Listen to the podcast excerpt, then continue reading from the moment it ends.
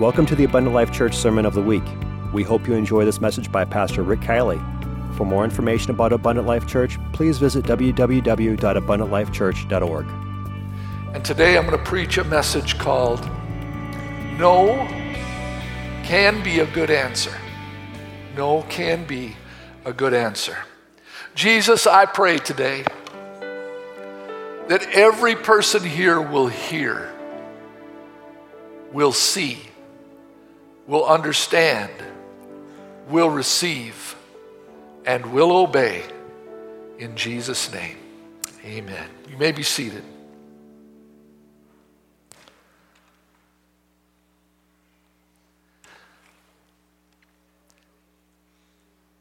A true sign of maturity is the ability to, to accept the answer no. Now, children have a very difficult time with this. I'll tell you a story that, that one man told. He said, his little girl came up to him and said, Daddy, can I have a cookie? Daddy said, No, you may not have a cookie. We're getting ready to have supper. She stomped her foot. And dad said, No cookie. And she walked away. Little while later, he heard a commotion in the kitchen because sometimes children don't realize that sound travels. It is not limited to a little tiny space. And so he heard chairs and commotion in the kitchen, and he went in the kitchen, and here she had built a ladder out of chairs and had climbed up to the top shelf where daddy had put the cookies. And she was reaching into the cookie jar when daddy came in, and there she was with her hand in the cookie jar. And he said, I told you that you could not have a cookie. And she said, But daddy, I got this cookie for you. And he said, I don't want a cookie. And she said, Then can I have the cookie? See, children have a hard time hearing the answer no. But we realize as we get older that sometimes no is a good answer. Because you see, we are so limited with what we see at the moment that we don't see the future. King David was a great man of God, perhaps one of the greatest men of God in all of Scripture. Yet David committed two terrible, terrible sins. He committed the sin of adultery, and then he had the woman's husband killed in battle, really murdered. And because of his two sins, the woman became pregnant and had a child. And when Nathan came to David, the Nathan the prophet, and exposed the sin, if you read in 2 Samuel chapter 12 and verse 15, it will say that Nathan departed unto his house, and the Lord struck the child that Uriah's wife bare unto David, and it was very sick. Nathan leaves, and immediately the child is deathly ill. David therefore besought the Lord for the child. He fasted, he went in, and he laid all night upon the earth. And the elders of his house arose and went to him to raise him up from the earth, but he would not, and neither did he eat bread with them. Sounds to me like he's real serious about this prayer request. This is an urgent need. This child is going to die unless God intercedes. So he prays and he fasts and he separates himself from everybody else and he lays in the dirt all night long, thinking perhaps God will give a miracle. But verse 19 says that when David saw his servants whisper, he perceived that the child was dead. Therefore, David said unto his servants, Is the child dead? And they said, He is dead. Then David rose from the earth and he washed and he anointed himself and he changed his apparel and he came into the house of the Lord and he worshiped. And then he came to his own house. And when he, re- when he required, they set before him and he did eat. Now, this puzzled all of the people around him. So, verse 21 says, What thing is this that you have done? You fasted, you wept for the child while it was alive, but when the child is dead, you rise and eat. And he said, While the child was yet alive, I fasted and I wept, for I said, Who can tell whether God will be gracious to me that the child may live? But now he is dead. Wherefore should I fast and bring him back again? I will be going to him, but he will not return to me. You, I, I, I got to make sure you understand this. Here's a man so desperate for his child that he weeps and he fasts and he doesn't wash and he rolls around the dirt all night long, begging, pleading with God for the life of his child. And God says, No. And the child dies. Now, I think I'd be pretty upset if I lost a child under those circumstances. Sometimes we do all that we know to do to get God's attention, God's favor, and a favorable response, and God still comes back and He says, No! We are disappointed with the answer and we want an immediate explanation. But I can't find anywhere in the scripture that God gave him an explanation. He didn't say, Well, David, you didn't know about this child. It would have been thus and thus. And so that's why I did what I. He gives no explanation. He just does what he knows is best. And it's not always according to our will. Can I get an amen? But you know what impresses me in this story? What impresses me is that David stands up, cleans up, changes his clothes, and he goes not to his house. If you were reading with me, he did not go to his house. He went to the house of the Lord and he worshiped. Worshiped. I'd be angry.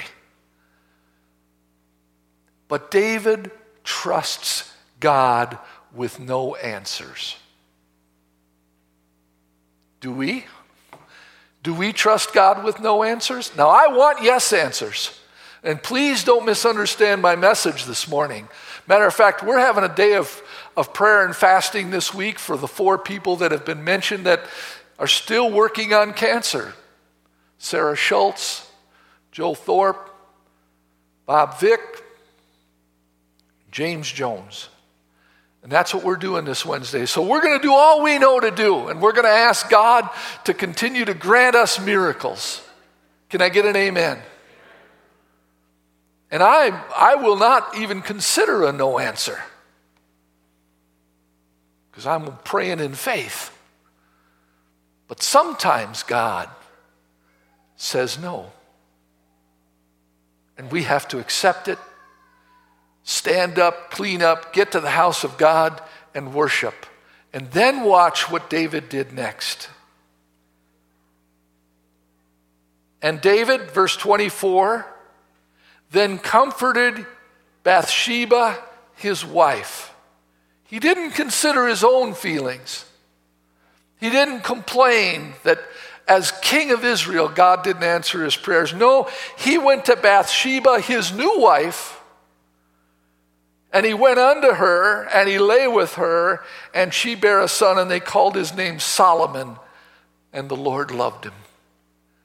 Because, in my opinion, David was able to accept no. He was able to go to the house of God and continue to worship and serve God. He was able to comfort others, in this case, his wife. And God was so pleased with David's response to no that he gave Bathsheba the wisest and the wealthiest man the world has ever known Solomon. Wow. Here's somebody that was able to accept the answer no. Second Corinthians chapter 12 verse number 7 perhaps the greatest apostle evangelist that the world has ever known was a man by the name of Saul who later had his name changed to Paul. But Paul was not a man that was very impressive in his stature or in his ability to speak. It is said that he slurred his words oftentimes and walked with a limp and was a man relatively of small stature. But when he preached, or when he wrote under the anointing of God, he was forceful and he was powerful. And God anointed him to do many, many miraculous things. But there was a thorn in his flesh. One thing that he asked for of himself. And verse 7 says, Unless I should be exalted above measure, through the abundance of revelations there was given to me a thorn in the flesh, the messenger of Satan to buffet me, lest I should be exalted above measure. And for this thing I besought the Lord thrice, that it might depart from me. But God said, No. Three times he said, No to me. And finally, he then said something else. It was the first song of the worship service today. How's that for a confirmation to the word? My grace is enough. That's what the song said. The word says it this way My grace is sufficient for thee. My strength, notice it's not your strength. My strength is made perfect in weakness. And the conclusion of Paul, after he hears this from God and is rejected on three times, he says, Most gladly, therefore, will I rather glory in my infirmities, that the power of God or Christ may rest upon me. Listen, he goes even further. Therefore, I take pleasure in infirmities how many of us can say that? In reproaches, in necessities, in persecutions, in distresses for Christ's sake, for when I am weak, then am I strong. When I am weak in my flesh, God's strength in me makes me strong. Where did it come from? It came from the answer no. I'm not taking that thorn in the flesh away from you. I'm going to give you grace, and it will be sufficient. And you will be stronger with my grace than you would have been with a yes answer in your flesh.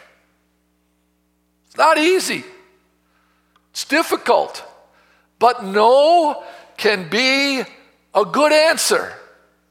Can I get an amen? How many times have you prayed and asked God for things? And what's your response when God says no? I will tell you this.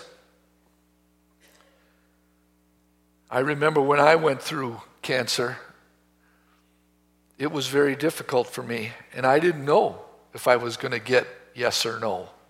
That's the hardest part some for some people.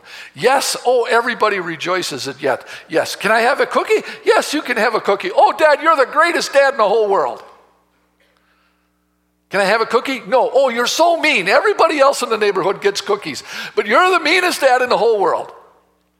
Because we have a problem with hearing no as an answer. But we have even a greater problem when we don't think God has answered at all when we don't have a clear and resonant sound from God that says yes or no, that can be even more difficult for us. But that's because God's working on it. And He's trying to get us to become more patient, more tolerant of our situations. It's not easy, but He's working on it. You know, God has a really big problem. You know what God's number one problem is? Free will.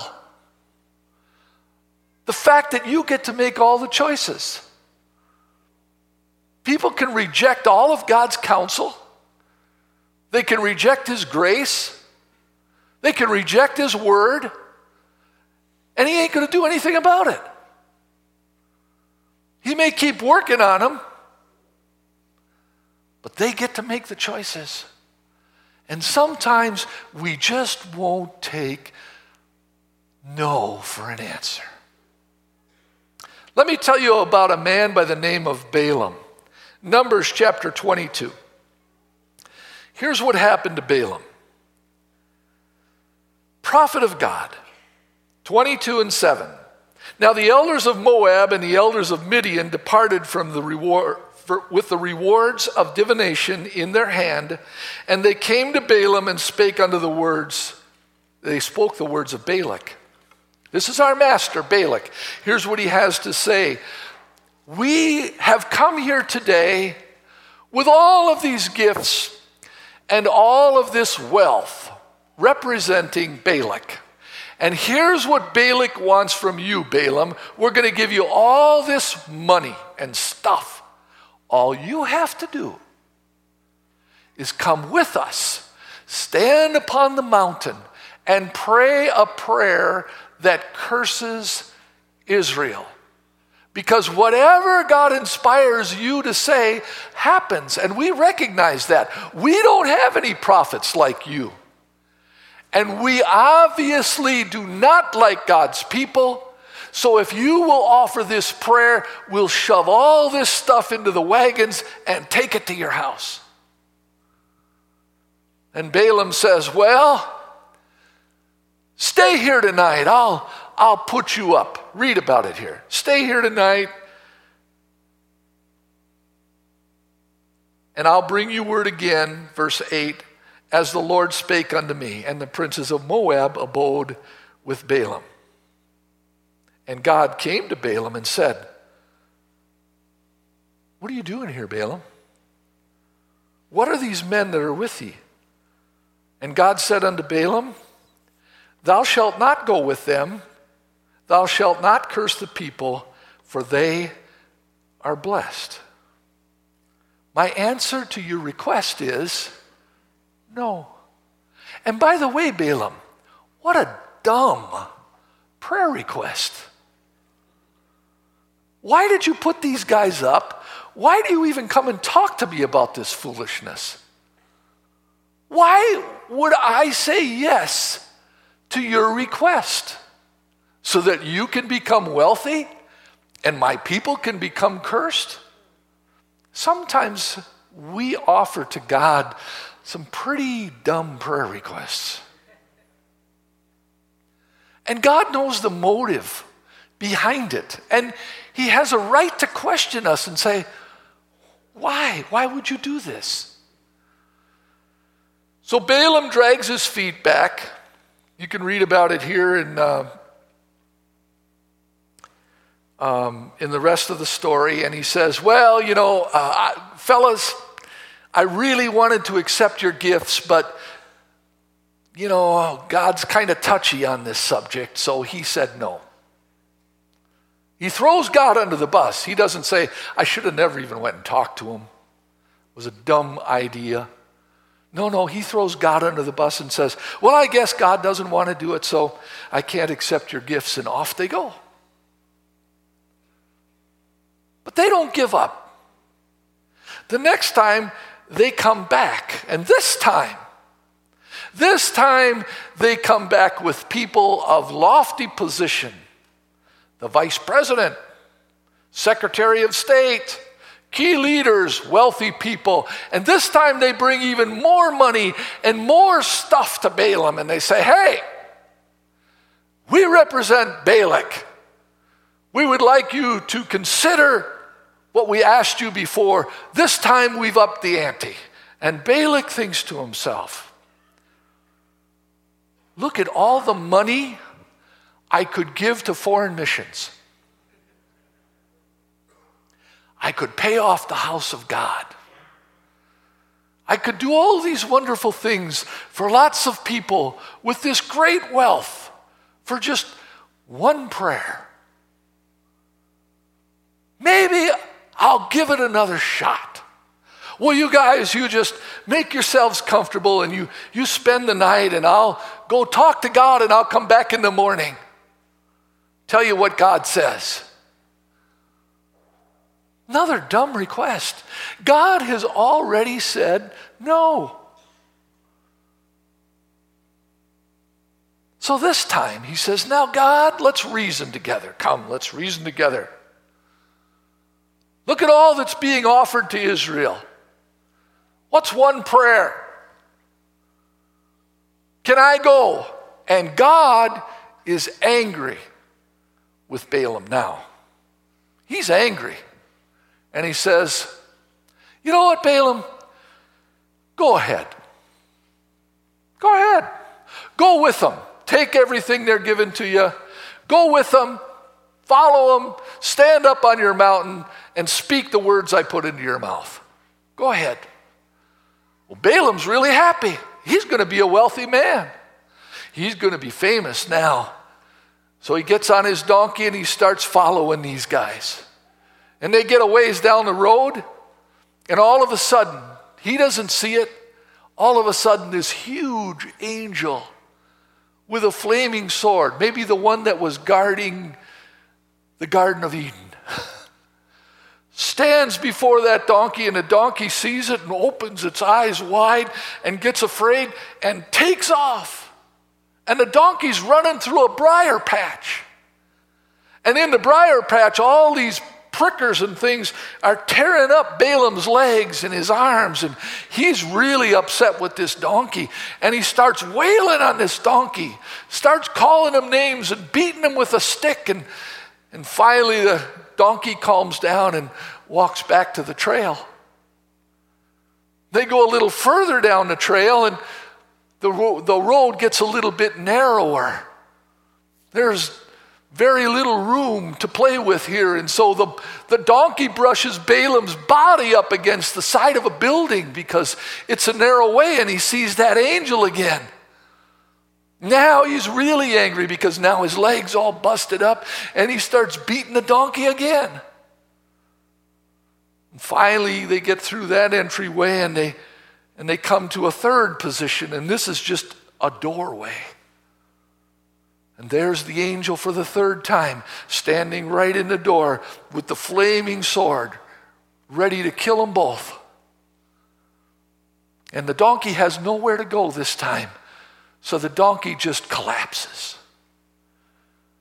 Lets its legs go out from under him, falls on his belly, and lays there in the dirt because there's no retreat and there's no side angles this time, and he just falls in the dirt. And Balaam starts beating the donkey again. And finally, the donkey turns. Now, picture this if you can. The donkey turns and looks at Balaam and begins to talk. And he says, Why do you keep beating me? Three times I have saved your life. There's an angel with a flaming sword before us, and I've prevented you from being killed, and yet you beat me for it. Do you know that people, when they want things and they want a certain answer, can't see spiritually? Can't see what the wrong answer would bring them to? And God can use donkeys friends, preachers to try and warn you if you get what you want, you'll wish you'd never had it. It will destroy you. If Satan cannot convince you that you are a failure He will try to convince you that you are a success. You don't even need God anymore because you've got all that you need. That's why we need to stay humble before God. We need to accept whatever answer God gives us to whatever prayer request we offer. Because He sees the end from the beginning. And sometimes we can't even see what's right before us. How many times has God kept us and blessed us from automobile accidents? I'm, I'm just going to say it because it, it came into my mind, so I'm going to say it. I am concerned about people that have cancer. I have a great burden, and, and I know you do too, and we're going to pray and we're going to fast and we're going to seek God. But I want you to know this too. Most of the people in this congregation don't have cancer. They don't have any sickness. They don't have any illness whatsoever. Why is that? God has protected us and blessed us. I mentioned automobile accidents.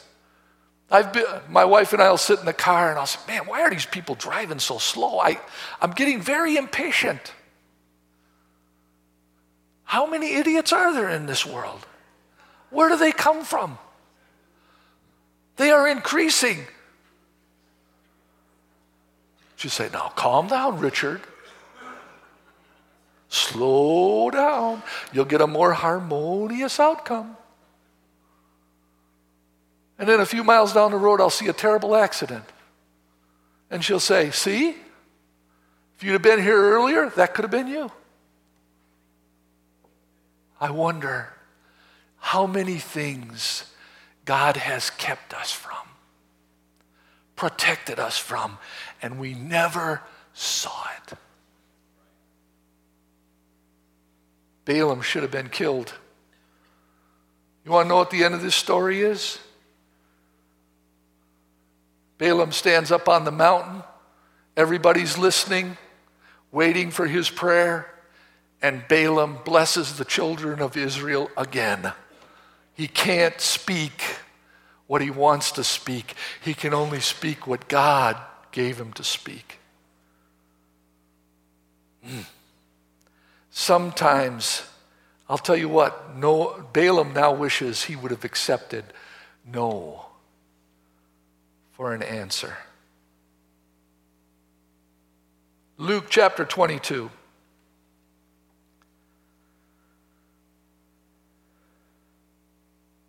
Luke chapter 22. I read this the other day and I thought to myself, of all the incredible things that Jesus did while he was on this earth, why did he only get 33? That's not very long to live, 33 years. I remember when, when Jesus, you've, you've read about it, I remember when he went to the garden, he knew this was it, it was the time. And he had one last opportunity as a man.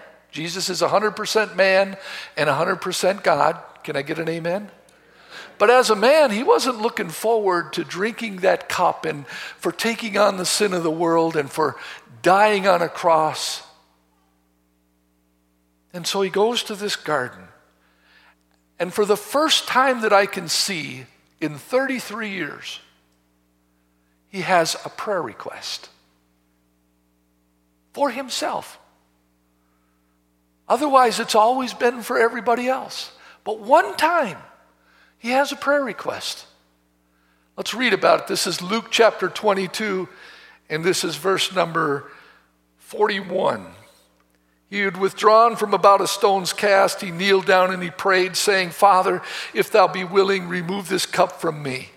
Nevertheless, not my will, but thine be done. I would like to reason with you. I'm doing a lot of good here. Lots of people are getting healed. I'm doing a lot of good here. I'm doing a lot of teaching and giving instruction and parables and, and opening up their understanding to, to scriptures that they never saw before. I, I'm doing a lot of good things here. So, if there could be any way that you would consider an extension to my ministry and give me more time, I sure would appreciate it. But if that's not your will, well, I don't want it because nevertheless is my will. And I never want nevertheless. I always want the more. Nevertheless, not my will, but thine be done. And God said, No. Your time is up. This is what you were born for. This is why you came. This is the ultimate of your purpose. Are you hearing what I'm saying today? We could have said, you know, boy, I'm sure glad Jesus came and healed and taught and did all these wonderful things. Man, he had a very fulfilling life. No, he didn't. He did not. He came to die that we might live. He came to save the lost. That's why he came. And, and that purpose had not yet been fulfilled. And in order for that to happen, he was going to have to take no for an answer. But his no meant our yes. Because you see, without him, God, can you forgive and remit my sins? No. God, can you heal me?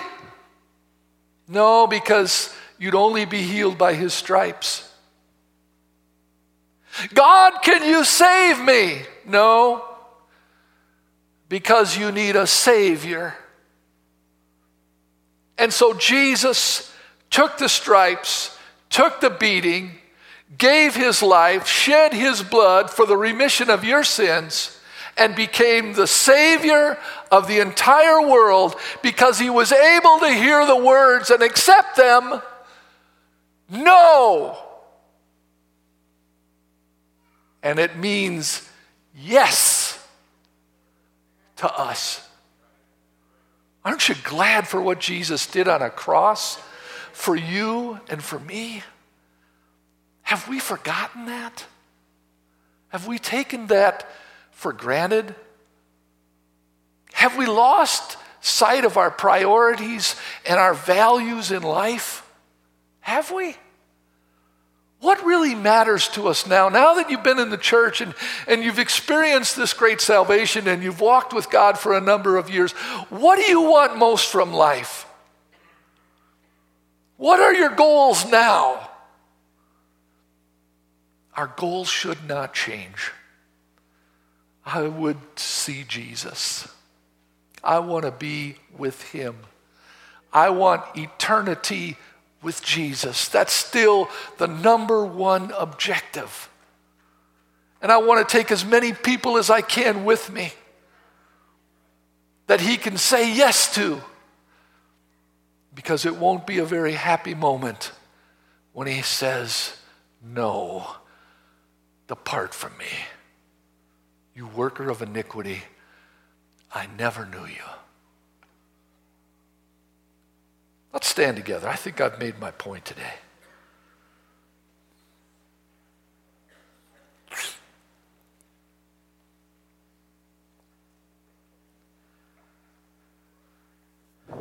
Do you remember Legion? The crazy wild man who wore no clothes lived in a graveyard, could not be bound by chains. Do you remember when Jesus said no to a multitude and yes to one man? Read about it. Mark chapter 4 will tell you that he's preaching to the multitudes. But he stops the revival, tells the disciples that they are to get in a ship because they're going to the other side of the sea. They probably thought a multitude would be waiting for them. People would be praising and worshiping, and they just walked right into revival. But no, they, they rode into a storm.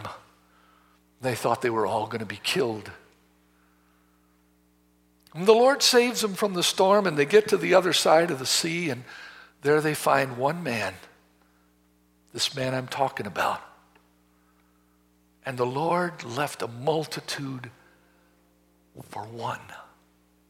Because you see, there's one I in the word multitude.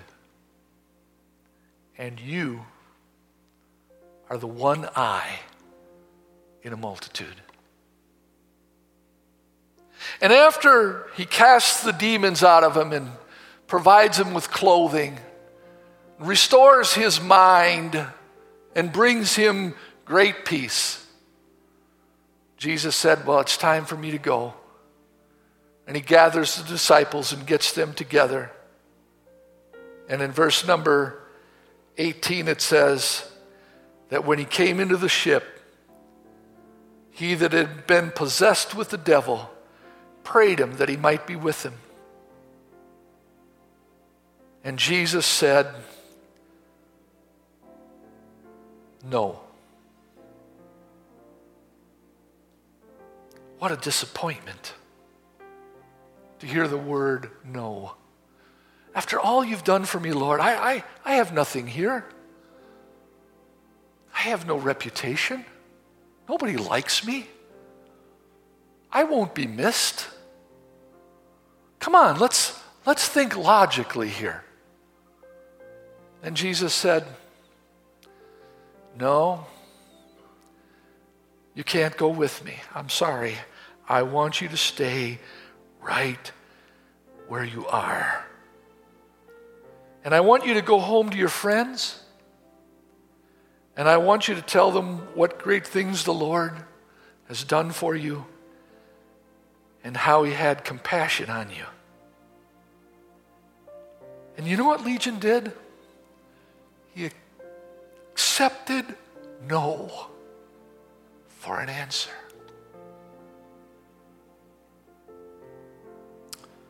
And he departed, and he began to publish in Decapolis how great things Jesus had done for him. And all men did marvel. You're that guy? You're that guy who was in the bars on Saturday night getting drunk? Getting in bar fights? You're that loose woman that everybody talked about in town? I remember when you were strung out on drugs. Are you that guy? Yes, sir. That's what I was, but that's not what I am. I've been washed. I've been sanctified. I've been justified. God filled me with the Holy Ghost. He changed my life completely, and He sent me to talk to you. That's why Legion couldn't get on the boat.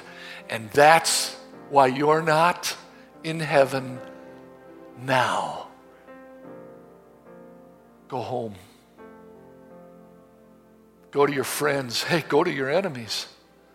Go to the people you work with. Go to your neighbors and tell them what good things the Lord has done for you. Until I say yes and call you home. Jesus, we have been called to seek and to save that which is lost. You have given us a testimony. We have experienced great salvation. We'd like to be with you. Thank you for listening to this Abundant Life Church podcast. We pray it has strengthened your relationship with God and will continue to be a light unto your pathway to heaven. If you have any questions or comments regarding this podcast, please telephone our ministerial team at 262 965 5177 or email us at info at abundantlifechurch.org.